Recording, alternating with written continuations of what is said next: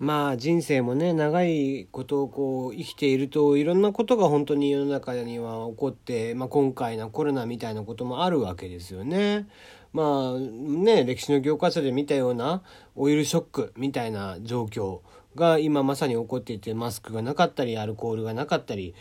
えー、しているわけなんだけどもそんな中ねこう思いっきり、えー、ガセの情報に踊らされてさ世の中今ティッシュとかトイレットペーパーとか、えー、挙句生理用品がなかったりだとかしているわけでしょ？えー、本当にこう恥ずかしいというかねもうなんかすぐこう情報に踊らされてさこうしかも今回のねティッシュとかの騒動ってもう完全な嘘だからねそれの嘘に騙されてこう世の中の人がこんなになんか買い占めに走ってしまうとかっていうのが情けなくてしょうがないよね。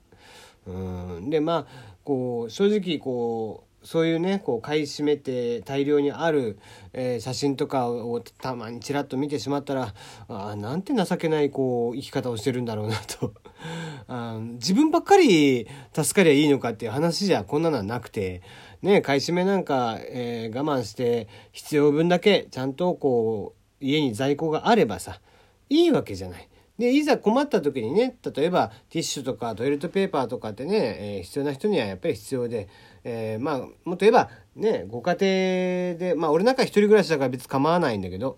ね、家族連れで住んでいるところとかがあるのに、えー、そういう人たちもなかなかこう手に入れなければいけないティッシュとかトイレットペーパーとか、えー、生理用品とかっていうのが手に入らないみたいな状況っていうのをこう全然余裕な状況の人たちが、えー、買い占めに走ってしまって怒ってしまうという現状、うん、これが非常に情けないなと思うんだけども。じゃあこれはじゃあ日本人だけなのかなと思ってたらね案外そういうことでもなくてやっぱり海外でも同じようなことは起きていると。いうことでまあイタリアなんかを見るとねイタリアも今爆発的というかちょっとこう急激な割合で数が増えているわけですよね。うん、そんな中じゃあイタリア人何を買い占めてるかってパスタだったっていう パスタ買い占めちゃうんだみたいなねやっぱりだから、俺らにとってのね、今マスクが必要とかって言ってる中で、えー、彼らはパスタが必要だっていう。まあ生命線なんでね、やっぱり常日頃パスタ食べてる人たちですから、ご飯、我々にとってのお米がなくなるみたいなもんなのかな。パスタなくなっちゃうっていうのがね、ちょっとなんかこう、あ、イタリアっぽくて面白いなとかって思っちゃったな。うん。だまあ、だからどこの国行ってもそういうのは別に日本人だからとかっていうことじゃなくてね。うん、まあ、気持ちは分からんではないんだけどね。もちろんだから自分たちの家族とか、ね、自分のことが可愛くてっていうのは、まあみんなそりゃそうなのかもしれんけども、たいうん、ただそうじゃなくて、うん、こういうこうみんなが困ってる時なんだからみんなが同じように必要としてる時なんだからすごいね余計に買うんじゃなくてこう必要分だけ確保しておいてね。例えばマスクとかもうん2箱ぐらいね、あれば別にいいわけですよ。うん、なんだったら俺なんか一箱ずっとね、えー、ちまちまちまちま使ってますわ。で、そういうのでも一応こと足りているわけで。ね、ところがこう、まあ家族連れとかになるとそれがもっとね、消費が早かったりとかするからさ、2箱3箱常にストックがないとちょっと怖いみたいなのはわかるんだけどね。それをこう10箱とか20箱とか、えー、購入してしまうとかっていうんじゃなくて本当に必要に、えー、応じて、え、やっていけば別に今こんなしてなくなることは本来ないわけですよ。ね。えー、なので、まあ、せめてね、こう、これを聞いている、えー、あなたに関しては、まあ、その無駄な買い占めじゃなくてね、後々騒動が終わった後に余ってしまってしょうがねえみたいなことになるんじゃなくて、えー、本当に必要な枚数を確保しておいて、えー、必要なだけ、そしてまあ、もちろんその中でも無駄を省いて、ね、ティッシュとかっていうのはやっぱ紙、ゴミですからね。えー、ティッシュ、トイレットペーパーやっぱゴミなので無駄に使うとかじゃなくて、えー、必要なものを必要なだけ、えー、まあ、つつましやかに行きましょうということなんじゃないかな。うん、そんなにビクビクと、えー、する、しなくてもいいとは思うんでね、最低限のきっちりとした毎日の手洗い、うがい、そしてね、えー、アルコール消毒ができる人はアルコール消毒ということでやっていってほしいなと思っていますね。まあ、アルコール消毒できなくても長めにね、手洗い、えー、することによって、えー、まあ、そのある程度ウイルスとかも流れるということなんでね。でそのあたり。うん、まあでもね、それこそ、うん、今の時代になってチェーンメールみたいなの見ると思わなかったな。なんか、ねえ、左右飲んだら助かるみたいな。ね、左右飲んだら、えー、コロナウイルスかかりづらいよみたいなのが流れてんでしょ？う、まあ俺のところには来なかったけどさ。なんかそんなのも流れてんだってね。うん、まあバカバカしいったらありゃしないっていう話なんだけど。なんか、いつの時代も変わんねえな、こういうことっていうのは、って思っちゃうな。うん、なんかチェーンメールなんていうのはね、俺らがこう、i モードを初めて使って2、3年ぐらいしたらなんかチェーンメールみたいなのもしょっちゅう回ってきて、これ5件回さないとみたいなことがね、いっぱいありましたけども、なんかあの頃のことをちょっと思い出したなっていうのもあるけど、ああいうのも見ながら、バカバカしいこと言ってんなと。俺のとこに届いたそういうメールは全部俺でストップっていう感じでしたけどね。ね、あのみんな情報にね踊らされすぎないようにねまあ、何が正しくて何が正しくないのかっていう情報の精査っていうのは非常に難しい、えー、昨今ではあります、えー、なかなかねパッと見てああそんなんだとかって思ってしまうかもしれないけども、えー、落ち着いて冷静に考えていただいてまあ左右なんかはとはいえね寝る前とかに飲んだらやっぱり寝やすかったりもするんで、えきっちりとしたね食事と睡眠っていうのももちろん大事ですから、えそういうのも心がけてほしいなとかって思っちゃったりしてますが。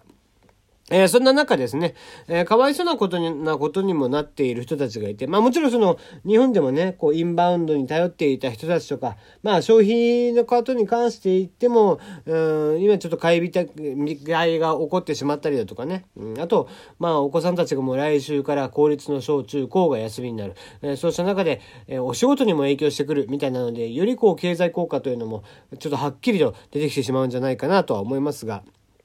えー、もっと大打撃を受けているというのがあって、えー、コロナビールあるでしょ？えー、コロナビール作ってメキシコのビールなんだけどね、コロナエクストラさんという会社なんだけど、そこのね、えー、まあコロナビールはですよ、えー、2020年1月から2月だけで少なからずおよそ2億2100万ポンド、えー、日本円にしておよそ310億円。えー、売り上げを失ったということで、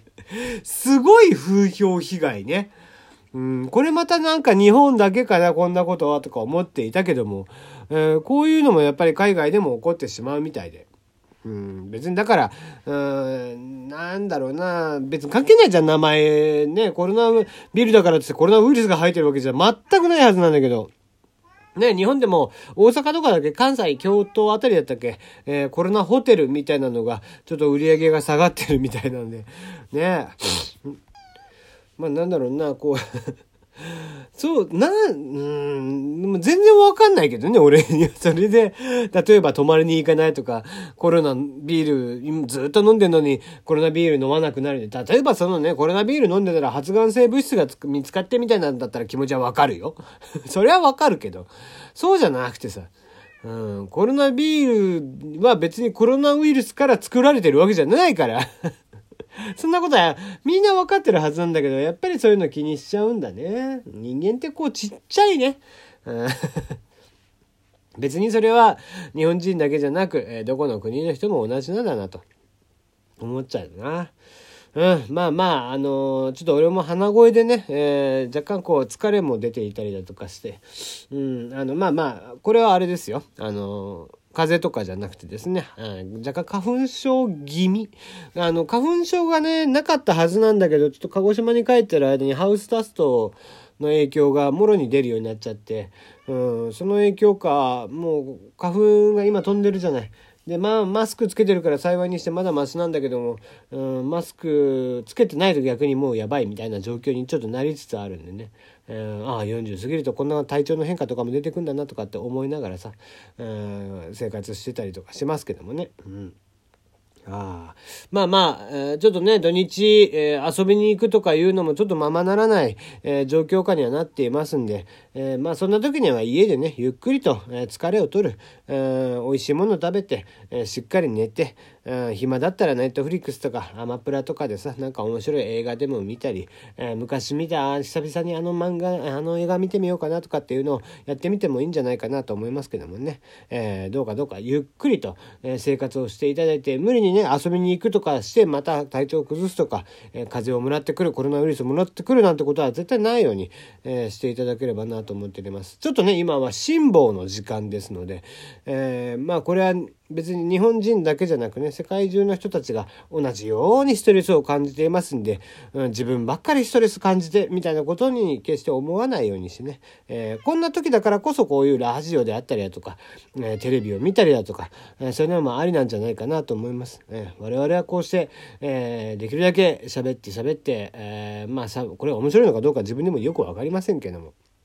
ねえー、まあ少なからず、聞いてる間ぐらいはちょっとねあいつも通り過ごしてんだなっていうふうに思ってもらえたらいいなと思って喋っております。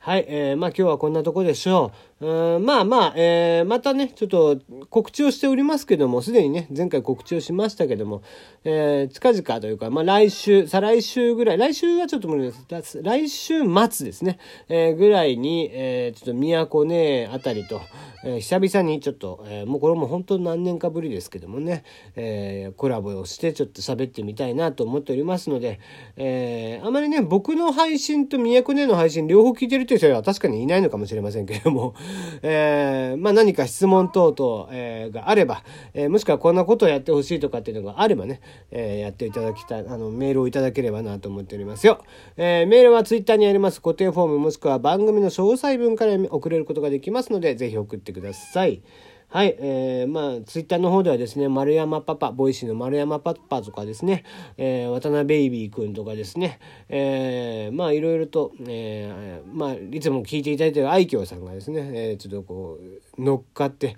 えー、こう、コラボをしろという感じの雰囲気に醸し出してますんで、えー、もしかしたら近くね、えー、その辺りとも話をするかもしれませんけども、スダックスターあたりとかもね、久々にやりたいなと思ってますが、おっさん談義だな、これな。またおっさん談義が、えー、もしかしたらこれもまた近くね、えー、暖かくなった頃にはあるかもしれませんので、えー、そういうのもお楽しみにしていただければなと思っております。ということで今日はここまでです。また明日。